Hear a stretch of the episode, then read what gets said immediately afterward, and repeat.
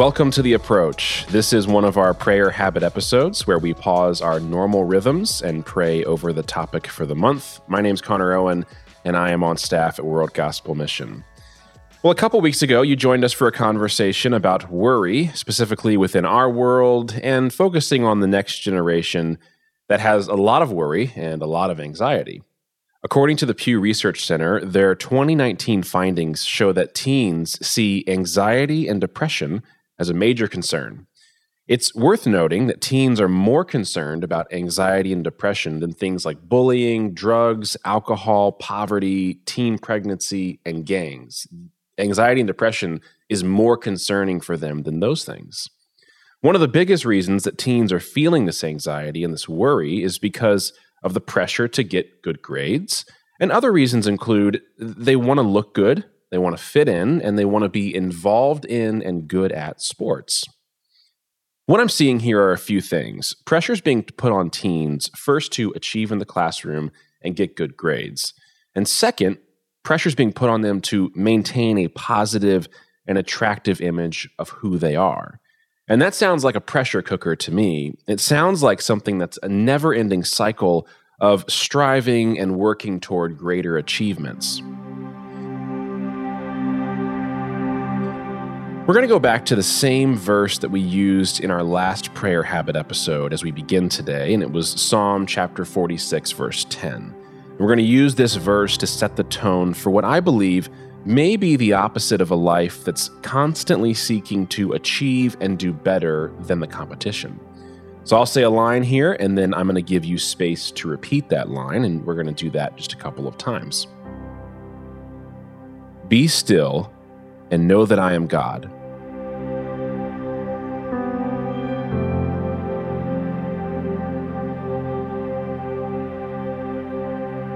Be still and know.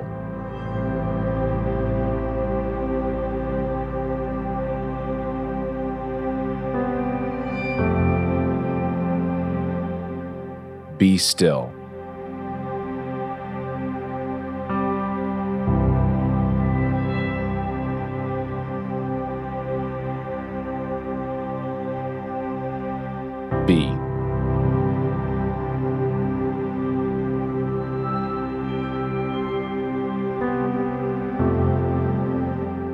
Our guest who prayed with us on the last episode was Jace Martin. And Jace spent a lot of time asking God for more parents and more teachers and more coaches who can lovingly and caringly walk with teens as they mature and grow. Jace's prayer really stuck with me, and maybe it stuck with you as well. And this is our role, isn't it? To walk with the next generation as they walk with God and walk through their lives as I was reading Psalms over the last several weeks, I came across Psalm 71, and verses 17 and 18 really struck me. And it shows us the psalmist's desire to share what God has done for him with the next generation. Those verses that he writes, he says, Oh God, you have taught me from my earliest childhood, and I constantly tell others about the wonderful things you do. Now that I'm old and gray, don't abandon me, O God. Let me proclaim your power to this new generation, your mighty miracles to all who come after me. And then I kept reading a few chapters later in Psalm 78, and the whole psalm is recounting what we must tell the next generation. It's talking about the ways that God has shown up for his people in the wilderness time and time again. So you might be wondering how do I walk with the next generation? How do I help them when they feel that all hope is lost? The answer is found in the Psalms. Tell them how God has shown up for you. And through those stories, God will show them how He has moved and will move. I'd like for you to think of a situation in your past where God showed up, and against all odds, He moved a mountain. What is one of those moments for you that you could share with your kids or your students or your athletes?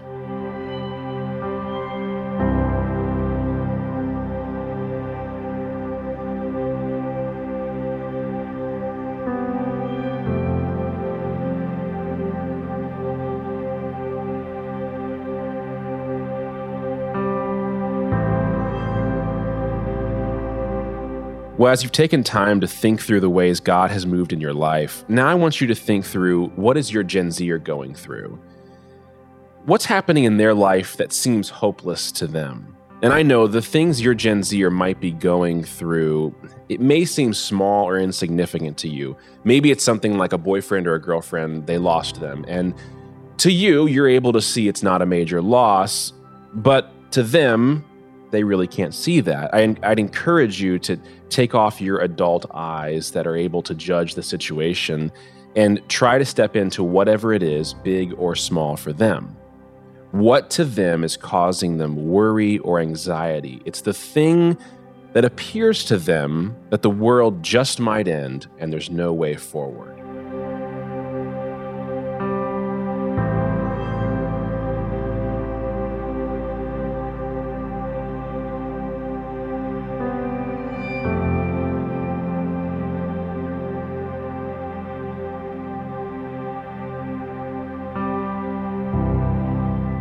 We know that worry and anxiety are major issues for the teens in our lives. We also know there are situations in their lives that leave them with little hope. And if we're honest, there are days we wished they'd simply put on a smile and just get over it. What I hope this time has helped us to do is think through the times that we needed God to give us hope, and to think through how our teens need hope in their lives as well. And now I'll leave you with Peter's words. Peter was told in the Gospels three times by Jesus to care for his flock, to feed his sheep. And now Peter was writing to the elders in the church, and he draws on Jesus' words, and he encourages the elders to care for the flock that God has entrusted to you. Watch over it willingly, not grudgingly, not for what you get out of it, but because you are eager to serve God. Don't lord it over the people assigned to your care, but lead them by your own good example. As Peter called the elders to care for those God has given them, we too are called to love and take care of those God has given us. That's our students, our kids, our grandkids, our athletes, whatever whoever those kids are for you. And today as you walk with them and you care for them, use those stories that God made a way in the wilderness for your life and see how God may use that to encourage them in the wilderness they're going through in their own lives. Well, thanks to all of you for listening and watching us today on another episode of The Approach, a podcast where we walk with and pray for the next generation as they seek to use their gifts and talents and experiences to journey with Jesus and participate in the Great Commission. We'd love to encourage you to begin inviting your friends to join in this movement because we know God is stirring in the hearts of all generations, and it's going to take more mentors and coaches and teachers and parents and grandparents to do this important work. So, share this with somebody you think would love to come on this journey with us. And also, be sure to give us a like or subscribe on the platform that you are using to listen or watch as this helps others find the podcast. And for some of our resources, be sure to check out our show notes at wgm.org forward slash podcast.